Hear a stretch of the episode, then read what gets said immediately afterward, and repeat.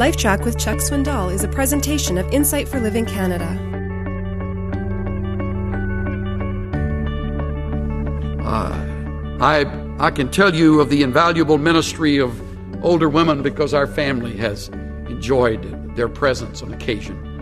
When we moved in 1971 from the Texas area out to Southern California, our children were all small. Our youngest was one year old and our oldest was nine. On top of that, we left our grandparent, their grandparents, and uh, so they had no older men and women around them. Uh, and we talked about that. It was a loss not having them near our parents. I would love for them to have known Cynthia's mother better than they ever knew her. I, I would love for them to have known who, who my mother and my dad really were. So we had a wonderful woman come along whose name was Erna Holmer. It's a name you've never heard of and will never make the lights. But she became the surrogate grandparents for our family. And uh, our kids called her More More. She was Swedish, and it, it means mother's mother. So she was our, uh, uh, our kids' More More. And more and more would take them places that grandparents take kids, and she'd do things that grandmothers do with kids. Some of them were really risky. I remember saying to Cynthia, Man, can we trust him with more and more? She's kind of wild. And the kids loved being around more and more. But you know what else? You know what else was great? When she would bring them back, she would pull Cynthia aside and say, What a great job you're doing with these kids. How wonderful it is to be around them. You don't have any idea how encouraging that is to a young mother. And Cynthia times would let her hair down and talk to Erna about something that was really on her heart. Never once knew Erna to gossip. Never once knew Erna to take the secrets of our family and run wild with them, use them against us. Never once knew Erna to be discouraging. Ever. I mean, she was like a fresh drink of water on a hot day.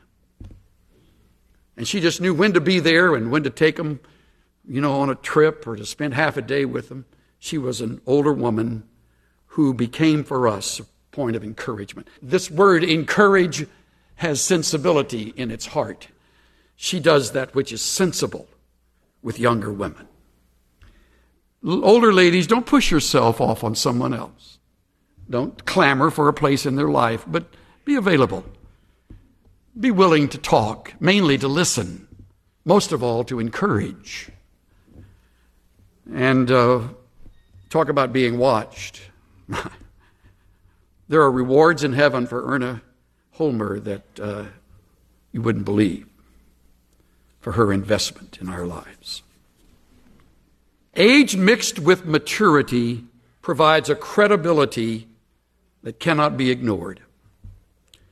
When you are older and you are mature, you have credibility.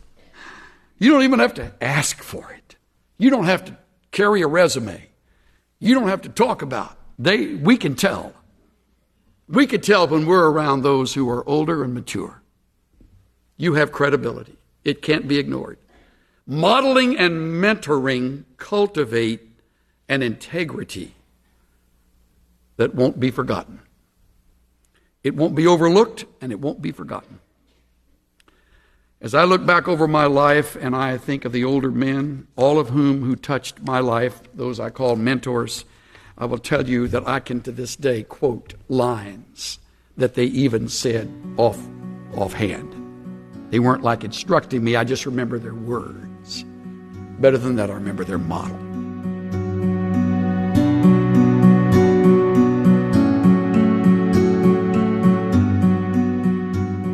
No matter what age you are, you can invest in others.